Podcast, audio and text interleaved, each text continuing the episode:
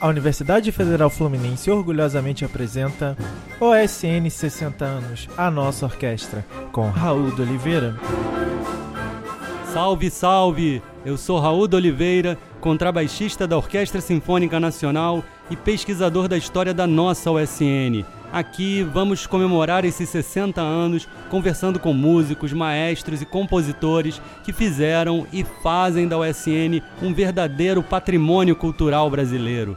Sejam todos muito bem-vindos ao podcast OSN 60 anos, a nossa orquestra.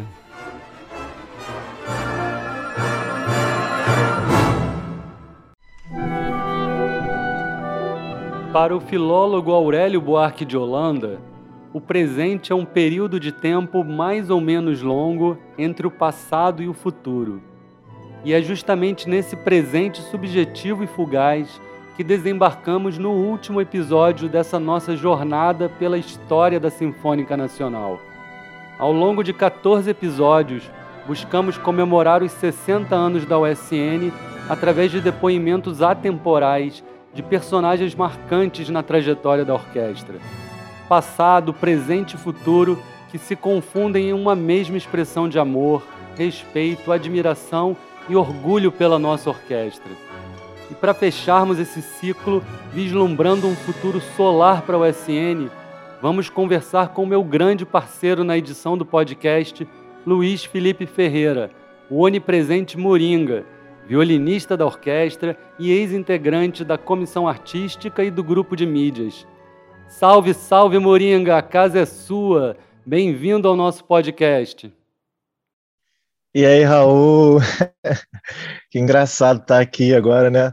Eu estou acostumado a estar nos bastidores, mas é um prazer enorme estar aqui participando. E vamos lá, né? Tem muita coisa para a gente conversar hoje.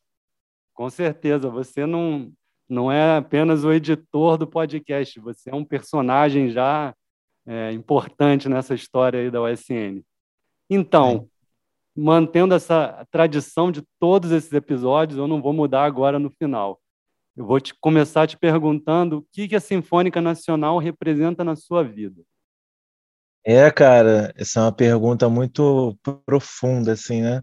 Uhum. Porque para mim a OSN representa muita coisa, muita coisa mesmo. Mas tem três palavrinhas, como algumas pessoas sempre durante o podcast falavam. Eu não quis repetir uhum. muito, mas acho que acolhimento, amor e orgulho são três palavras que me que representam bem o meu sentimento pela orquestra. Assim.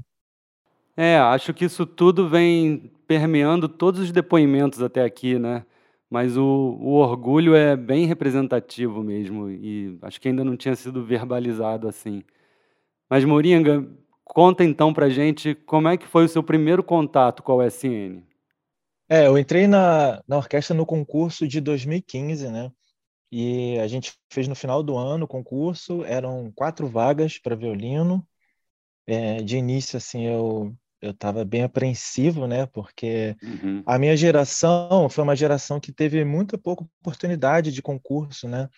A gente ralou muito, mas não abria vaga para lugar nenhum. Então, quando abriu essa prova da USN, foi aquela coisa assim de é a chance da vida, né? Uhum. Então, muito, muita gente se inscreveu e aí eu consegui entrar. É, e entrei, ingressei, meu primeiro dia foi abril de 2016, uhum. dia que eu uhum. nunca mais vou esquecer. Mas antes de ser membro efetivo da orquestra, né?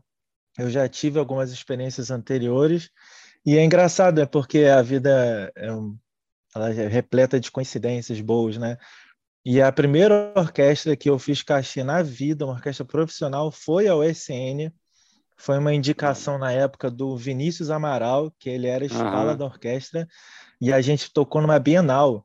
Eu era aluno dele na, na UFRJ, na época, ele estava com o professor substituto, e me indicou para fazer um cachê e eu fui todo feliz, assim. E na época eu sentei do lado de uma violinista chamada Nilce. É, Eu acho que ela já se aposentou tem muitos já. anos, né? E foi engraçado porque a gente tocou junto, né? E aí no final ela falou assim: Meu filho, você tem que fazer prova para essa orquestra. Olha. e eu até ri, brinquei com ela, mas eu não tenho nem faculdade ainda. E olha como a vida é, né? Agora eu faço parte da orquestra lá, no naipe segundo violino, no naipe que a Nilce tocava, né? Então, muito engraçado isso. Então, a gente está falando de 2000, entrando na orquestra em 2016, né? Isso. Logo ali, né? A gente agora está assim nesse episódio realmente acaba que a gente está abordando esse essa fase bem contemporânea, né? Bem atual da orquestra. E muito pouco tempo depois dessa tua chegada na USN, você já tem a primeira experiência na comissão artística, né? Ao lado do do Jefferson Souza e do Álvaro Carriello e todos eles, todos vocês experimentando pela primeira vez a direção artística.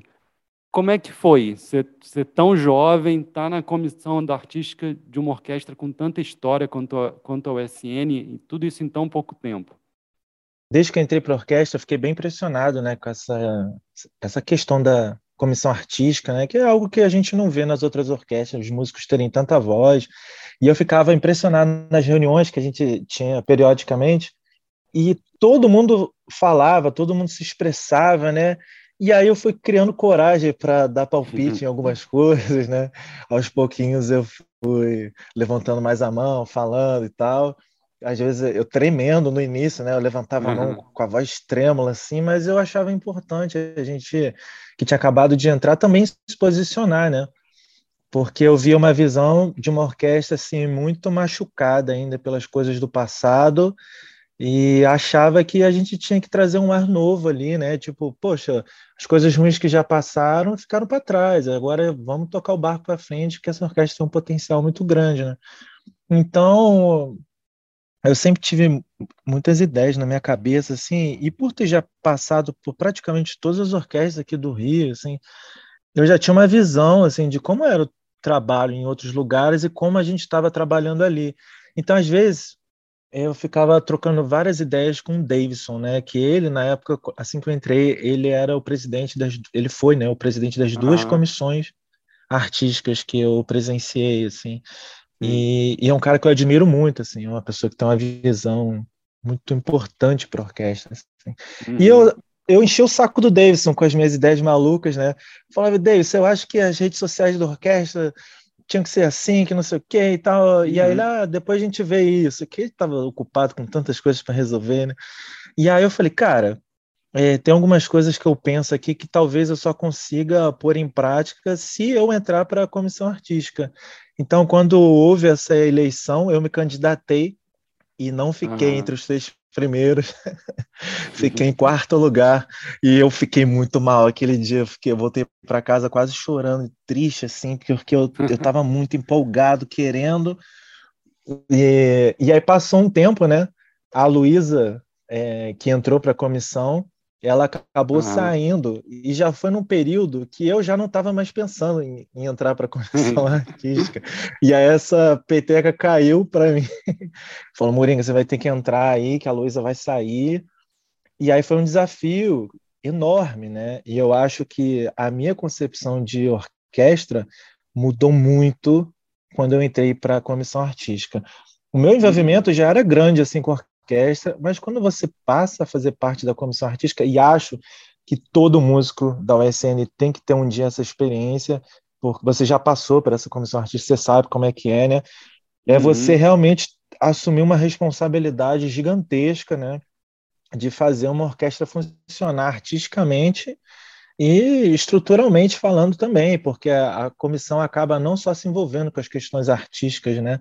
Ela acaba resolvendo claro. vários pepinos que não são tão simples assim. E além, e eu, acho que o que eu mais aprendi foi a lidar com diferentes ideias da orquestra, sabe? Entender, ouvir todos os lados e ter muita paciência na hora de expor as suas ideias e de receber as críticas, de ouvir opiniões diversas é, eu lembro uma vez, foi até engraçado, teve um concerto que a gente fez e tinha alguma coisa que não estava te agradando, assim, sei lá o que, que uhum. era. E aí você chegou puto, assim, no fim do ensaio.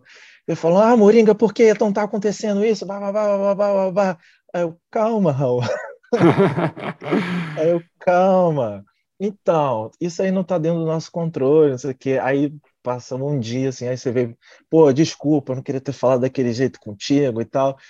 E é engraçado, né? Porque você você vê as pessoas assim, a flor da pele, porque elas amam muito aquele, aquele lugar é. ali, né? Então você tem que saber lidar também com opiniões diferentes. Então foi um aprendizado muito grande, né? Foi realmente um, um privilégio ter participado dessa comissão que eu tenho muito orgulho. Assim. É, acho que essa é uma das, das tuas grandes qualidades, né? Que você é um aprendizado, mas você já tem essa capacidade né, de ouvir, de, de talvez não, não ir tão impetuosamente. Eu já sou o contrário, né? eu já tá, estouro, vou para cima, e aí, pô, não, não era, não precisava disso tudo, não era tão grande assim, né? Mas o que teve umas coisas que você falou que é muito interessante, é, quando você queria dar, começar a se posicionar, a falar nas reuniões e desse medo, né? E que a gente é importante deixar é, esse recado para todos os músicos, os mais novos, os que acabaram de entrar, que é muito importante, né? Poder dar essa opinião e realmente é um espaço nosso, as reuniões ou qualquer outra forma. A comissão, por serem músicos, justamente eles estão mais acessíveis né, do que uma direção artística de uma outra orquestra, por exemplo, que às vezes tem uma hierarquia muito, muito inalcançável. Né? E, uhum. e através dessas ideias novas, desses músicos no, jovens, que às vezes vão dar ideias que podem não fazer muito sentido por não conhecer o funcionamento da orquestra, mas também podem abrir um novo um novo caminho, uma nova visão, né?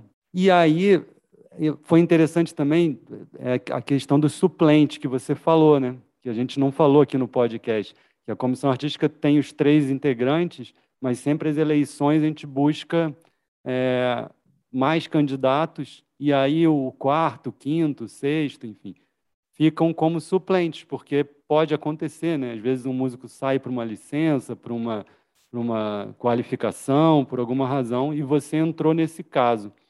E, e aí, meio que simultaneamente, já também é, você passou a fazer parte do. Eu acho que a gente pode dizer que você liderou mesmo o primeiro grupo de mídias que, que passou a atuar na USN.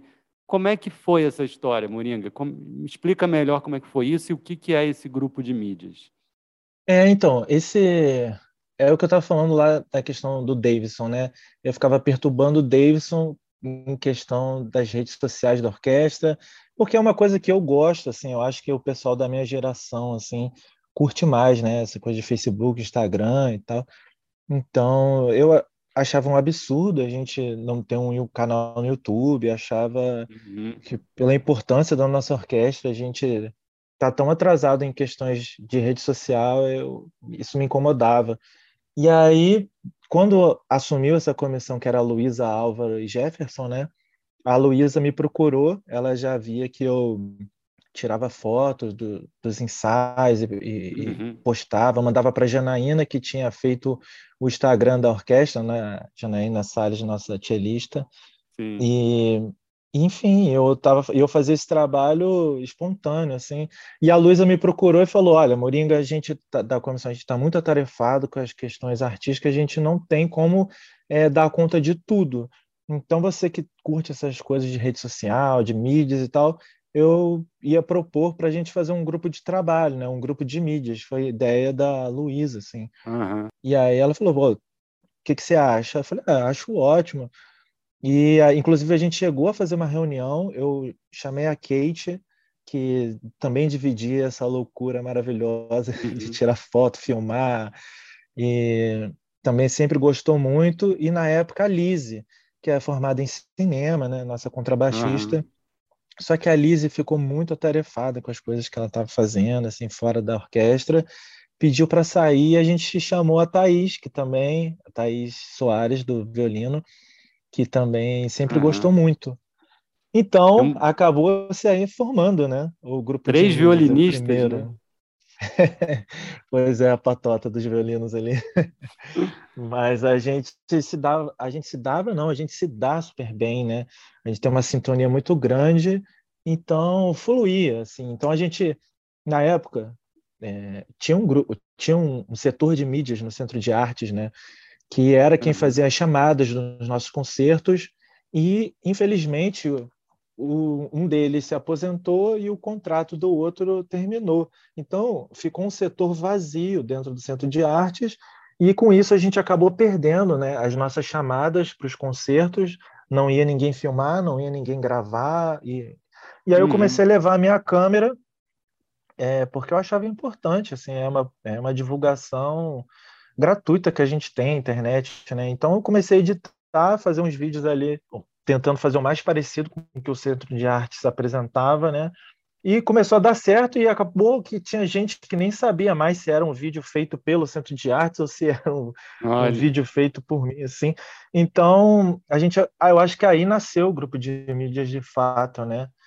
E, e aí veio desencadar, desencalhar ali no, na pandemia, né? É, porque aí, de fato, é. foi necessário o grupo de mídias, assim.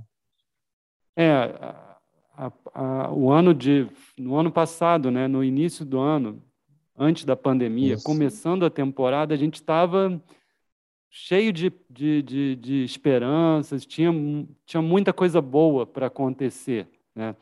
Você tam, você estava ali na comissão, além do grupo de mídias. E aí já tinha feito, já tinha acontecido o concurso, né?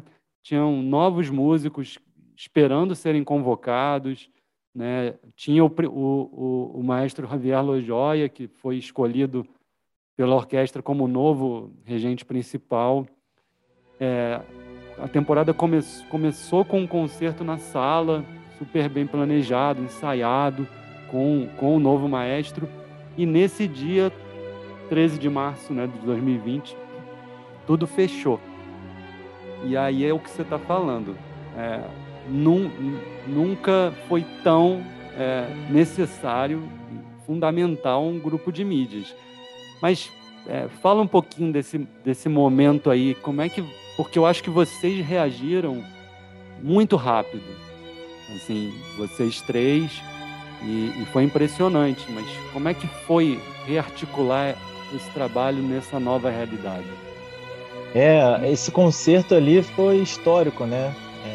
A gente estava ali no palco, de repente a gente recebe a notícia que a prefeitura mandou fechar tudo. Eu lembro do Jefferson saindo, indo correndo assim na sala do Ripper, né, que é o diretor da sala Meirelles, para ter uma reunião para saber se o concerto ia acontecer ou não, a orquestra já no palco, ingresso vendido. E aconteceu, o concerto foi ótimo, mas num clima assim meio estranho, né, de preocupação assim. Então, a, veio a pandemia, a gente teve que parar, fechou tudo. A gente assim, é importante falar um negócio assim que veio a pandemia e eu acho que a gente do grupo de mídias a gente trabalhou muito mais do que se a gente tivesse presencialmente, assim. Porque eu e Kate e Thaís, a gente se falava o dia inteiro, todos os uhum. dias da semana, faça chuva, faça sol, feriado, a gente estava sempre lá trocando ideia, qualquer tinha alguma ideia na cabeça, já mandava mensagem no grupo que a gente tinha e via uhum. se, era, se era viável, se não era. Então a gente é, começou a olhar as orquestras ao redor do mundo, assim, o que, que elas estavam fazendo. Como a pandemia já tinha chegado anteriormente na Europa, né? A gente sempre Não. esteve meses atrás, né?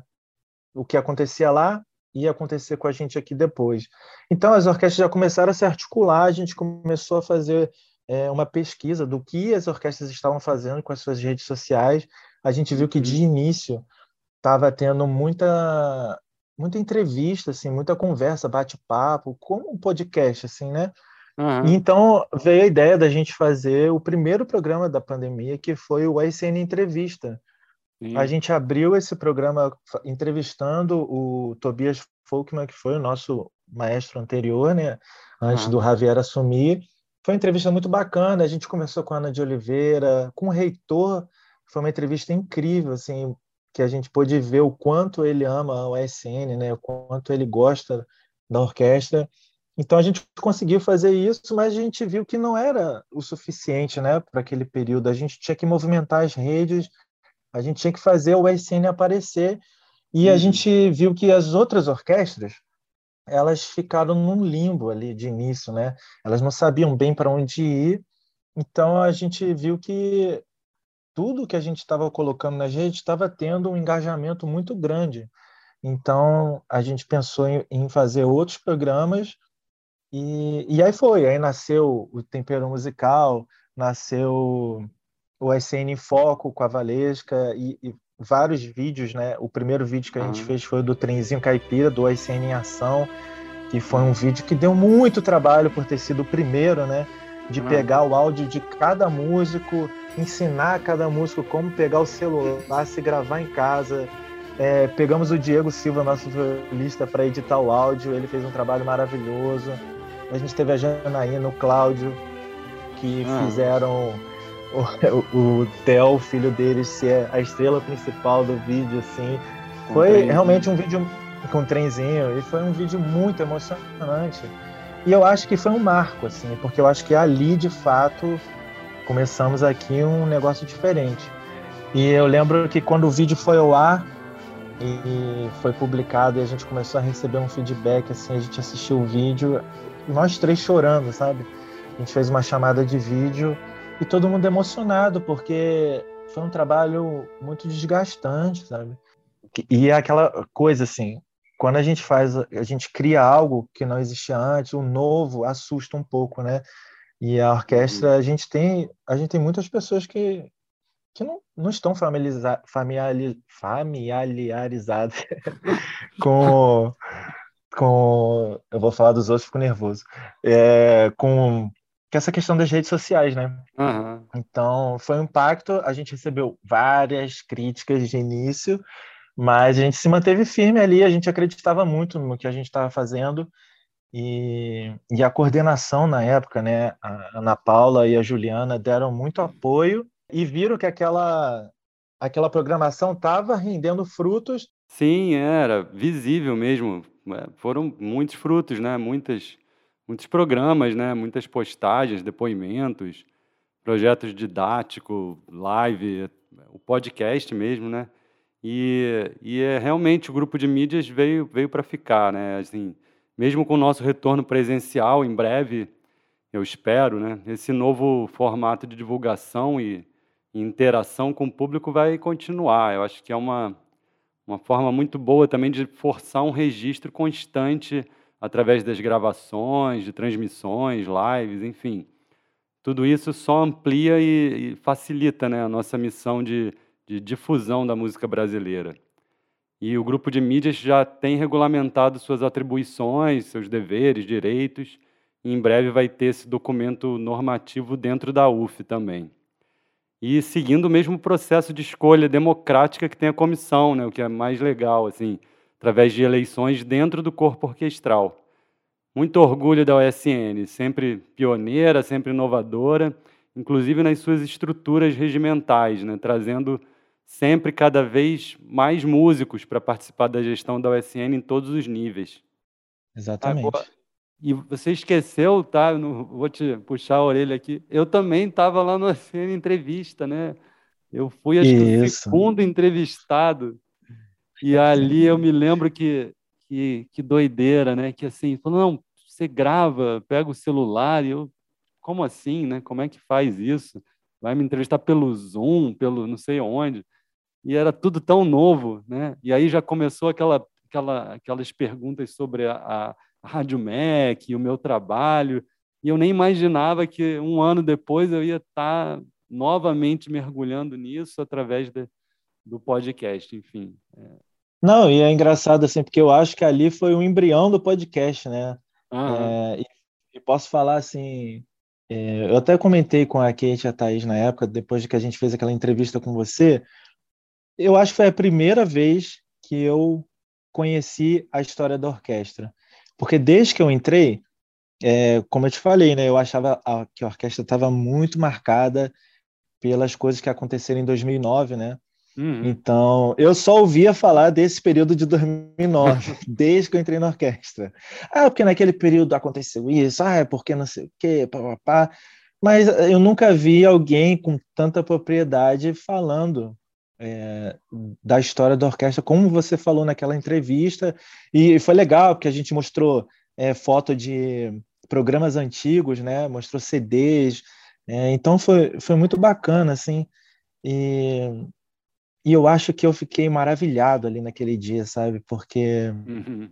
eu não imaginava essa história da Rádio MEC, da Rádio Nacional, é, toda essa luta, assim, e, e o que é mais incrível, assim, de que a gente não está numa orquestra qualquer, sabe? A gente está a gente tá de passagem na USN, claro, mas a gente está levando o legado de muita gente incrível que passou por lá.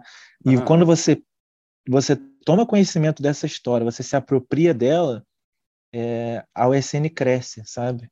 Eu acho que a, isso é engraçado, porque eu acho que quando todos os músicos da USN compreenderem a história, suas raízes, eu acho que a orquestra vai ser cada vez maior, né? Porque eu ainda acho que muita gente encara como uma orquestra, né? Ah, aqui é a orquestra que eu trabalho. Não, ela não é só a orquestra que você trabalha, uhum. não, amigo.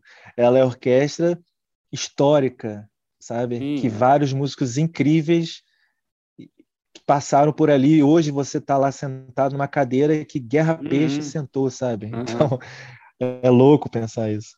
É. é. é. Aí vem esse orgulho, né, que você falou no início. A gente acabou de tocar na, na Bienal agora, né, dez dias, não sei, uma semana, e a gente viu a homenagem que a orquestra recebeu da, da Bienal pelos 60 anos, e, de, e do que ela representa, né? Como a orquestra que mais participou de bienais, a orquestra que mais fez estreias é, em primeira audição, a orquestra que mais gravou música brasileira de todos os tempos, né? Então é, é muito grande, é muito muito amplo esse esse alcance né, da orquestra, essa importância. Agora, ela é um trabalho, como você disse, de de muita gente e, e ela tem essa característica de movimentos é, muito ligados ao, aos músicos também. Né? Os músicos são muito importantes em toda a trajetória da orquestra, desde lá o iníciozinho.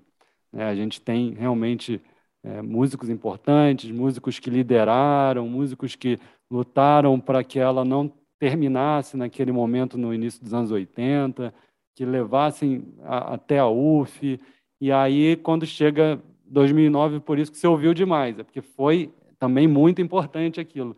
E, e, embora você a sua visão é interessante, porque você não tinha ouvido falar antes, mas em termos de literatura, em termos de, de, de pesquisas, o que existe realmente, inclusive se você acessar é, sites da Rádio MEC, a, programas de acervo com entrevistas, depoimentos, sempre vai ser sobre essa fase mais é, dos anos 60 e 70 da orquestra ainda na Rádio MEC, né, por conta de toda essa essas coisas muito especial, né, de, de ter o Edino Krieger, o Mignone, né, o Botelho, o De Vos, o, né, todos aqueles compositores dirigindo a orquestra gravando, Santoro, Guerra Peixe, Camargo Guarnieri.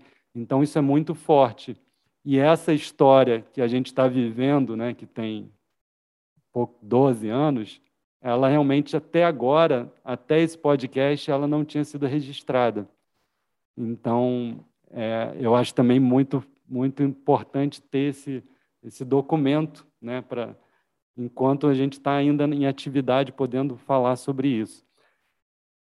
Mas eu queria que você falasse de um outro projeto que você não falou por alto, que é foi o Tempero Musical, do nosso queridíssimo Tebaldi, que, que você tem uma função ainda mais. É, enfim, fala um pouquinho, porque as pessoas acho que às vezes não têm nem ideia de como é que, é, como é que se faz um programa desse. Cara, o tempero musical é, foi uma ideia maluca que eu tive, assim. Aí eu compartilhei com a Kate e a Thaís e a gente ficou pensando assim, ah, quem, quem poderia fazer isso? O que, que vocês acham dessa ideia? Elas, ah, legal. Pô, tem o Tebaldi, ele é todo extrovertido, assim, ele é teatral, né? Uhum. Ele tem essa veia teatral, assim. Aí a gente trocou uma ideia com ele, falou, Tebaldi, a gente está precisando que você participe aqui. E ele super assim, não, fala aí, qual que é a ideia? Estou super uhum. disposto. E a gente fala, ah, culinária, misturar culinária com música. Porque assim, eu acredito que não existe só um tipo de arte. A culinária é uma arte, a música é uma arte, o teatro é uma arte, audiovisual. Então, hum. por que a gente pode, vai se limitar apenas à, à música, sabe? A gente pode atrair pessoas por, por outros caminhos, assim. Então, a ideia do tempero musical era exatamente essa, assim. Era a gente falar com um público que não está acostumado com música clássica, com música brasileira, de concerto, né? Como uhum. é que a gente chega até essas pessoas? Então, é, isso é uma autocrítica, assim, que eu sempre faço. Eu acho que nós da USN, a gente fala muito com, com, com a nossa bolha, assim, né? Eu acho que a gente uhum. fala muito com as pessoas que a gente já conhece. Vão, como é que a gente chega em pessoas que não conhecem o ICN, entendeu? Então, achei que a ideia do tempero é, foi muito positiva nesse sentido e a gente recebeu um feedback maravilhoso na época da pandemia. Era, assim, mensagens de pessoas empolgadas falando: Nossa, uhum. eu não conhecia sobre o período clássico, eu não conhecia sobre o período romântico, é, eu fiz a receita maravilhosa, você trouxe tanta alegria, esse, esse vídeo trouxe tanta alegria durante essa pandemia. Então foram relatos assim que emocionaram a gente assim, e foram dando um gás absurdo para a gente continuar, sem falar na questão é, do engajamento. Assim, foram os primeiros episódios do Tempero Musical foram e se bobear ainda são um dos vídeos mais assistidos em todas as redes sociais da USN. Assim. Então é, foi uhum. um choque bem grande, assim. Mas é, eu tenho que tirar o chapéu aqui para o Fernando Tebaldi, né? Que é um cara que fantástico, assim, né? né? Incrível, assim. Além de ser um violista maravilhoso, é. músico respeitadíssimo, é um cara, um um chefe de mão cheia, assim, né? Então, os pratos maravilhosos, eu acabo filmando e editando o programa.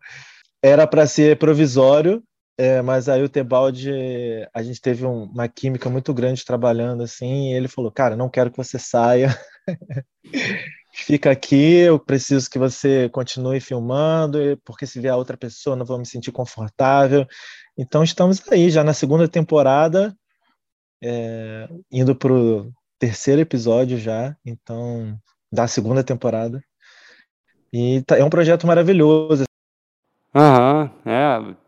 Tiro o meu chapéu, cara, para você e para o queridíssimo, talentosíssimo Fernando Tebaldi, referência como músico, como violista e, e ainda fazendo esse programa.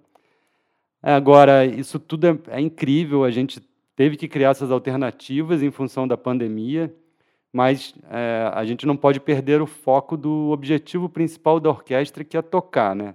É estar no palco, gravar, levar a música brasileira aos quatro cantos desse país e do mundo, né? Eu, eu acredito que ela precisa muito tocar fora de Niterói também. Niterói hum. a gente já tem um público consolidado lá, que é fiel, que ama o SN. Mas hum. é o que você falou, ela só, a OSN só vai ser reconhecida quando ela for vista tocando. Porque não basta eu falar, gente, nossa orquestra é incrível, nossa orquestra toca muito bem, nossa orquestra fez um concerto fenomenal. Primeiro, se a gente não tiver registro audiovisual ah. bom disso, e que a gente, se a gente for a salas de concertos importantes, a OSN não tocava na, no Teatro Municipal, tinha 10 anos já quando a gente fez esse concerto memorável lá com Tobias. E de uhum. lá para cá, a gente não voltou a tocar no Teatro Municipal. A gente vai levar mais 10 anos sem tocar lá, sabe? Quantas vezes a gente vai tocar na Sala Cine Meirelles? São pouquíssimas perto das outras orquestras do Rio. Então, é isso, sabe? A gente é. tem que ser visto, a gente tem que ocupar outros espaços, além do Centro de Artes, assim, além de Niterói, para o uhum. bem e para o crescimento da orquestra.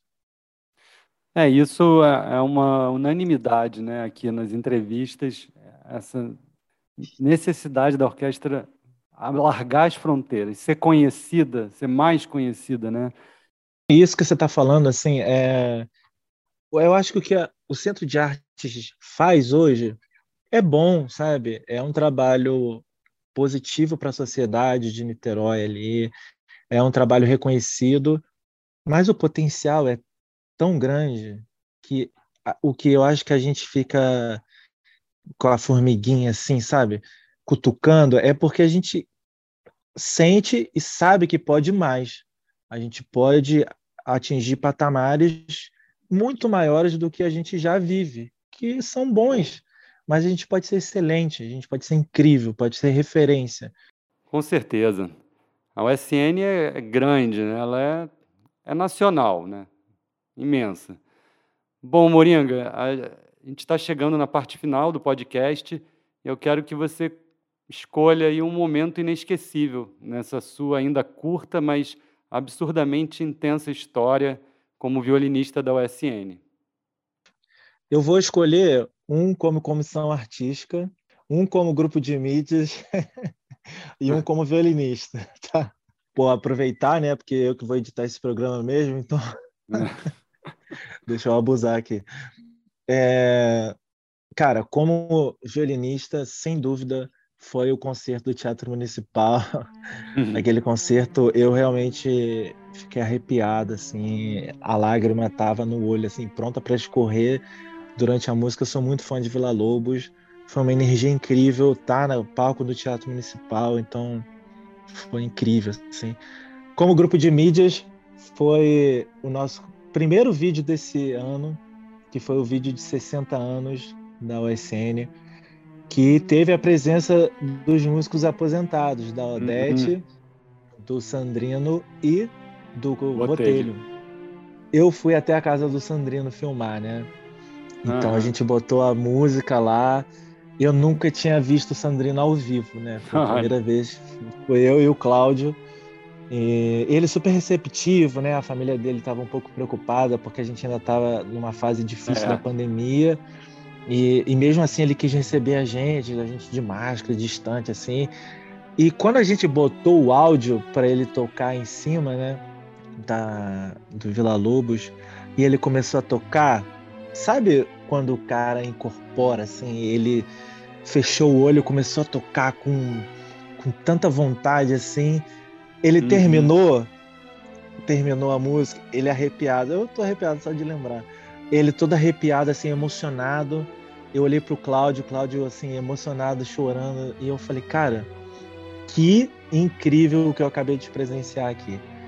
Um cara lendário da orquestra, ele só tocou com um áudio, sabe? E ele mesmo falou, me sentindo num palco aqui. E aí a gente vê aquele é. vídeo indo ao ar, foi.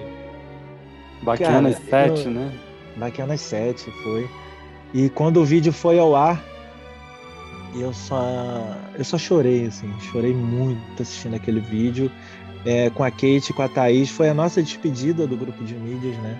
Uhum. A gente estava uhum. saindo naquele momento e, e, passou um filme, né? Porque foi um, um período muito árduo, sabe? A gente está falando aqui das coisas boas que aconteceram, dos programas, das realizações, mas foi um período difícil e eu quero deixar aqui o meu abraço Gratidão imensa a Thaís e a Kate, que foram parceiras. Uhum. É, sei lá, não tenho nem palavras para descrever. Todos nós passamos por momentos muito difíceis durante aquela pandemia. E eu, particularmente, perdi o meu pai é, e tinha vídeo para editar, para entregar dois dias depois. É, eu tive que editar vídeo de, do Dia dos Pais da orquestra também, porque não tinha outra pessoa para editar na época é, e eu tinha acabado de perder meu pai, então foi um período muito, muito, muito complicado e que elas duas me deram um suporte incrível. E principalmente a Ana Paula, assim, eu queria aproveitar e mandar um beijo para ela, porque ela foi uma pessoa naquele momento que falou: Moringa, não precisa se preocupar com nada. Ah, se quiser, a gente atrasa vídeo, a gente não posta vídeo, mas fica tranquilo. E mesmo assim, eu fiz questão de, de, de entregar o material e tudo. Então, foram pessoas e momentos marcantes assim que eu jamais vou esquecer. E como comissão é, foi o concurso, o nosso último concurso que a gente viabilizou, assim, foi foi difícil, né, cara? Foi num momento bem complicado, os cortes da universidade, a gente querendo fazer um concurso onde num cenário totalmente adverso uhum. e a USN montando um concurso cheio de vagas. E eu lembro que a gente fazia reunião com chefes de naipe, né? E a gente, ah, como é que vai ser? Qual vai ser o repertório? Vai ter biombo? Não vai? Como é que quem vai estar na banca? Quem não vai? E o concurso aconteceu de uma forma exemplar, assim, super elogiado por todo mundo que participou. E foi um processo difícil, né, de ver tantos amigos da minha geração ali que estavam uhum. loucos por um, um local para trabalhar, querendo produzir e ver eles fazendo a prova e depois alguns deles entrando para a orquestra, a alegria a comemoração assim e ver agora isso concretizado, né? Tanto no vídeo do Tchaikovsky como no palco, efetivamente ali na Bienal, uhum. foi realmente teve uma hora que eu olhei assim, eu falei, putz, que alegria poder olhar lá, ver o Ivan, Thaís, o Thiago, o Bruno, tanta gente uhum. ali das cordas que entrou agora, galera do sopro também, percussão. É uma alegria, alegria imensa. Como comissão artística, eu acho que foi o momento mais feliz foi ver a concretização desse concurso. Assim. É, participar da realização de um concurso público para orquestra é demais mesmo. É uma experiência única. Eu tive esse privilégio também em 2010 e em 2015. Moringa, meus sentimentos pelo seu pai. Que bom que você estava cercado de amigos e você falou na Ana Paula Serbino, eu me lembrei da, do título do episódio dela, né, que foi Sensibilidade. Enfim, o trabalho também tem esse poder né, de nos ajudar a seguir em frente, ainda mais quando tem tanto amor envolvido. assim. Realmente, eu só tenho a, a, a te agradecer, aproveitar esse momento também para te agradecer muito por tudo, né, por essa parceria. É, especificamente aqui no podcast, 14 episódios ao longo de seis meses que a gente trabalhou intensamente, né? Começando uma coisa do zero também que eu não sabia nada de como seria, né? E você tinha alguma ideia e me emprestou equipamento, emprestou esse microfone. Foi um desenvolvimento dessa experiência, né? De, de, de trabalho e foi é, ganhando um corpo, ganhando uma cara, ganhando uma forma, né? E, e virou uma, uma, uma rotina, virou uma constante né? dentro da, da orquestra, dentro do centro de arte. Você já se espera o episódio, mas a gente está fechando aqui. O que vai acontecer para frente, não sei. A gente está fechando a série OSN 60 anos da nossa orquestra. E aí, quem quiser saber sobre essa história, que acesse pela, pelo YouTube, pelo Spotify, Deezer, procure e, e, e tem todos os episódios lá. Então, muito obrigado, Moringa, obrigado pela tua dedicação incansável, sabe? Você realmente é, inspira o seu amor pela, pela USN, me dá uma tranquilidade de ver tanta gente que eu entrevistei aqui, e você é um exemplo disso, de que ela vai muito longe, eu, né? E os músicos vão passar e sempre tem outros músicos assumindo funções e assumindo esse esse amor por essa orquestra, por isso que ela é tão grande, assim, por isso que ela tem tanto potencial. Obrigado por, por tornar possível tudo isso e em nome de todos todos os músicos, todo mundo que faz parte dessa orquestra, muito obrigado por esse teu depoimento é, essencial aqui para o podcast. Pô, valeu, Raul. Eu espero ter contribuído aqui. Você sabe que eu, eu prefiro estar nos bastidores ali, mas agradeço o convite. E, e é isso que você falou, o amor pelo OSN é gigantesco. Eu espero que a gente consiga contagiar cada vez mais as pessoas, que a gente transpassa esse amor através das nossas notas nos palcos, que o próximo ano seja realmente um ano de redenção, né? Que a gente possa emocionar e fazer muita música. E é isso, vida longa ao SN, que venham muitos e muitos anos pela frente. É isso, gente. Nosso podcast está chegando ao fim, depois de seis meses juntos, comemorando esses 60 anos da USN através de 14 episódios fundamentais para compreendermos bem o tamanho dessa orquestra. Obrigado de coração aos ouvintes fiéis que têm me acompanhado quinzenalmente nessa viagem pela história da USN. Para quem perdeu algum episódio ou quer ouvir novamente, é só acessar o YouTube, Spotify ou Deezer da USN UF. Meu muitíssimo obrigado a todos os músicos, maestros, compositores, reitores, produtores culturais que aceitaram o convite para contar um pouco sobre sua relação e história com a OSN de todas as épocas. Em ordem cronológica, obrigado Álvaro Carriello, Edino Krieger, Lulu Pereira, Sandrino Santoro, Odete e Andréia Ernest Dias, Roberto Duarte, André Bochecha, José Botelho, José Raimundo Martins Romeu, Sônia Nogueira, Davidson Branco, Ana Paula Serbino, Valesca Beltrame e mais uma vez Luiz Felipe Ferreira, meu parceiro na edição do podcast. Muito obrigado. Gratidão aos apoiadores de primeira hora e sempre, o grupo de mídias e a comissão artística da USN. Obrigado, Juliana Amaral, ex-coordenadora de música do SEARTE, pela confiança no trabalho quando ainda era apenas um embrião. Obrigado, obrigado do fundo do coração a querida Ana Paula Serbino também protagonista de um episódio, mas sobretudo parceira incondicional no amor e dedicação ao SN. Obrigado Robson Leitão e Águeda Sano, coordenador de música do SEARTE e diretor administrativa da USN, pelo apoio ao trabalho já em andamento e liberdade na concepção e produção do podcast. Não posso deixar de destacar o maravilhoso trabalho gráfico de Sol Klapstein, que junto comigo desenvolveu a identidade visual do podcast e fez a maioria das lindas artes dos episódios. Gratidão imensa a Selene Ferreira, parceira desde o início, responsável por muitas publicações e por fazer todos os episódios chegarem nas plataformas da USN. Obrigado também a Márcia Santos e todos os funcionários da UF que de alguma forma se envolveram na empreitada de desenvolver o primeiro podcast da história do Centro de Artes.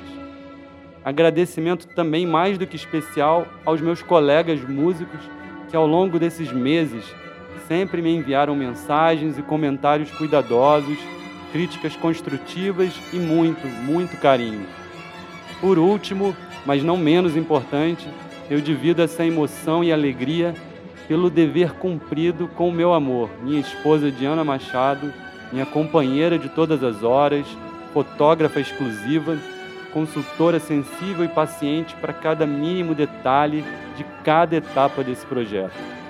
Minha felicidade é ainda maior por saber que o podcast frutificou e deu origem à série especial da Rádio MEC, intitulada Orquestra Sinfônica Nacional da UF Uma Orquestra para a Música Brasileira. São quatro episódios exibidos pela Rádio MEC e disponíveis no site da emissora. Ali vocês podem ouvir as gravações históricas e produções da USN UF e muitos trechos de depoimentos produzidos por mim para o podcast. Uma linda parceria entre a USN e a Rádio MEC que tem tudo para se consolidar e ampliar o alcance e projeção que a nossa orquestra tanto merece. E eu encerro essa comemoração pelos 60 anos dedicando o podcast a todos os músicos que fizeram e fazem da USN uma orquestra de vanguarda, de luta, de força, de amor. Uma orquestra pública, brasileira, inovadora e comprometida com a nossa música brasileira. Um verdadeiro patrimônio cultural do Brasil. Vida longa ao SN, a nossa orquestra.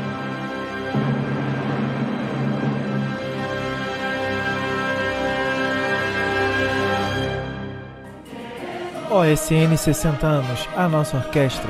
Tem pesquisa, roteiro e apresentação de Raul Oliveira. Edição, sonorização e locução, Luiz Felipe Ferreira. Curadoria e supervisão, grupo de mídias e comissão artística da Orquestra Sinfônica Nacional, e não deixe de acompanhar as nossas redes sociais: Facebook, Instagram e YouTube.